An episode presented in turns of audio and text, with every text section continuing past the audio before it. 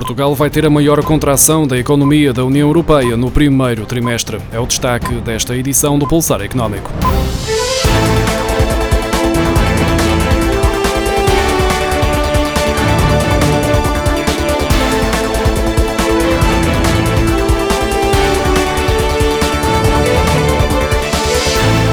As economias europeias devem voltar a contrair no primeiro trimestre de 2021, face ao agravamento das restrições para conter a propagação da Covid-19, num ano que começou com o aumento de novos casos de infecção e de óbitos. De acordo com as previsões de inverno da Comissão Europeia, o produto interno bruto de Portugal deverá cair 2,1% nos primeiros três meses de 2021, traduzindo-se na maior contração do espaço comunitário. Depois da queda histórica do PIB português no segundo trimestre de 2020, foi foi registada alguma recuperação na segunda metade do ano, mas o arranque de 2021 deverá ser marcado por uma nova contração da economia, uma vez que o país voltou a ficar em confinamento geral depois de ser o território onde a pandemia registrou o maior agravamento. A Comissão Europeia antecipa que o segundo trimestre de 2021 vai trazer um melhor desempenho económico, com uma grande recuperação a ser estimada para os meses de verão, com a retoma do turismo. Com o agravamento da pandemia e a falta de produção de vacinas, a Comissão Europeia decidiu rever em baixa a recuperação da economia portuguesa para este ano. Em vez do crescimento do PIB de 5,4% projetado em novembro, Portugal vai crescer 4,1%. A consequência disso é que em 2022 a economia deverá acelerar para um crescimento de 4,3%, em vez dos 3,5% estimados anteriormente, atingindo assim no final desse ano o nível que era observado antes da crise pandémica. Дякую.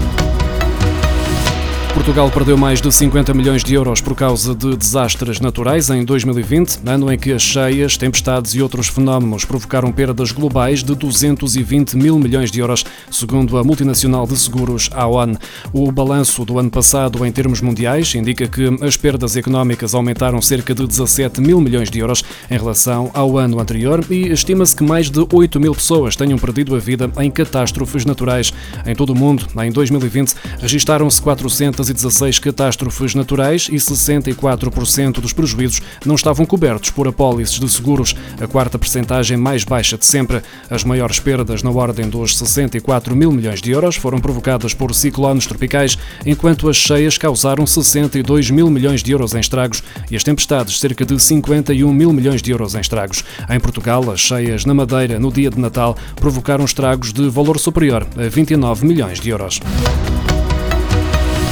O número de portugueses com apólices de seguros de saúde atingiu os 2.930.765 no passado mês de setembro, como revela um relatório divulgado esta semana pela Associação Portuguesa de Seguradoras. O documento, Indicadores de Gestão de Doença, oferece as principais referências da atividade do ramo saúde-doença aos profissionais do setor e também demonstra que o preço médio por pessoa segura, no caso de seguros individuais, desceu 3,7%, enquanto as pessoas agregadas em seguros de grupo pagaram em média mais 5,7% pelo prémio anual de seguro.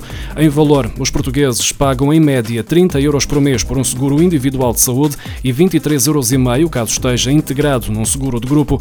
Estes valores são médios e não são diretamente compatíveis, pois as apólices têm diferentes coberturas, capitais, exclusões e limites, mas permitem concluir que cada pessoa pagou menos 14 euros por ano no caso de um seguro individual e mais 15 euros se integrada num seguro de grupo, comparando os valores de setembro de 2020 com igual mês do ano anterior.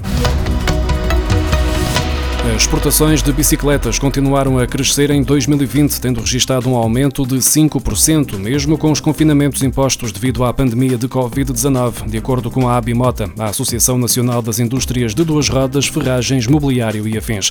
O setor exportou 424 milhões de euros no ano passado, um crescimento justificado pela forte procura e com a produção de veículos de maior valor, desde bicicletas comuns a bicicletas elétricas. De recordar que em 2019 Portugal foi o maior produtor produtor de bicicletas da Europa e, apesar da paragem de quase três meses, o setor conseguiu crescer em 2020. A Autoridade Tributária e Aduaneira criou uma nova aplicação, é-Fatura, através da qual os contribuintes podem proceder ao registro imediato de faturas através da leitura de um código QR que passa a estar disponível nos documentos ou consultar as deduções acumuladas. A nova aplicação oficial é-Fatura permite ainda aos contribuintes classificar as faturas emitidas com o seu número de identificação fiscal, ou seja, associá-las ao tipo de dedução a que correspondem em sede de IRS. Através da nova aplicação disponível para Android e iOS, os contribuintes podem também ficar a par do montante de benefícios acumulados com as faturas. Está a chegar o período para a entrega da declaração de IRS referente aos rendimentos do ano passado e nunca é demais lembrar as datas dos procedimentos a cumprir. Até 15 de fevereiro, ou seja, até à próxima segunda-feira, está a decorrer o prazo para a consulta e atualização dos dados relativos à composição do agregado familiar e outros elementos pessoais relevantes. Os contribuintes que registaram alterações no seu agregado familiar no ano passado têm de atualizar as informações, como o nascimento de um filho ou um divórcio. Os pais, com guarda partilhada podem escolher a percentagem das despesas dos filhos que querem deduzir para efeitos de IRS, mas para isso têm de comunicar esta situação às finanças também até ao dia 15 de fevereiro, até à próxima segunda-feira. Outra data importante é o dia 25 de fevereiro. Tem este período disponível para consultar, registar ou confirmar as faturas que foram emitidas com o seu número de contribuinte e do seu agregado familiar em 2020. Basta aceder ao portal e-fatura e confirmar as despesas e documentos pendentes de validação.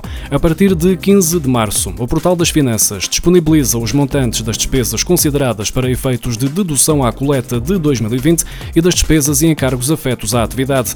Até 31 de março deverá consultar no Portal das Finanças as despesas gerais e com direito à dedução do IVA que foram comunicadas à autoridade tributária. Se detectar alguma diferença ou incorreção, envie uma reclamação para a autoridade tributária. É também até o dia 31 de março que poderá comunicar a entidade à qual pretende consignar o IRS IRS, o IVA ou ambos. Por fim, entre o dia 1 de abril e 30 de junho, decorre o prazo de entrega da declaração de IRS ou, para quem está abrangido, o período em que a entrega automática será efetuada, bastando confirmar este procedimento.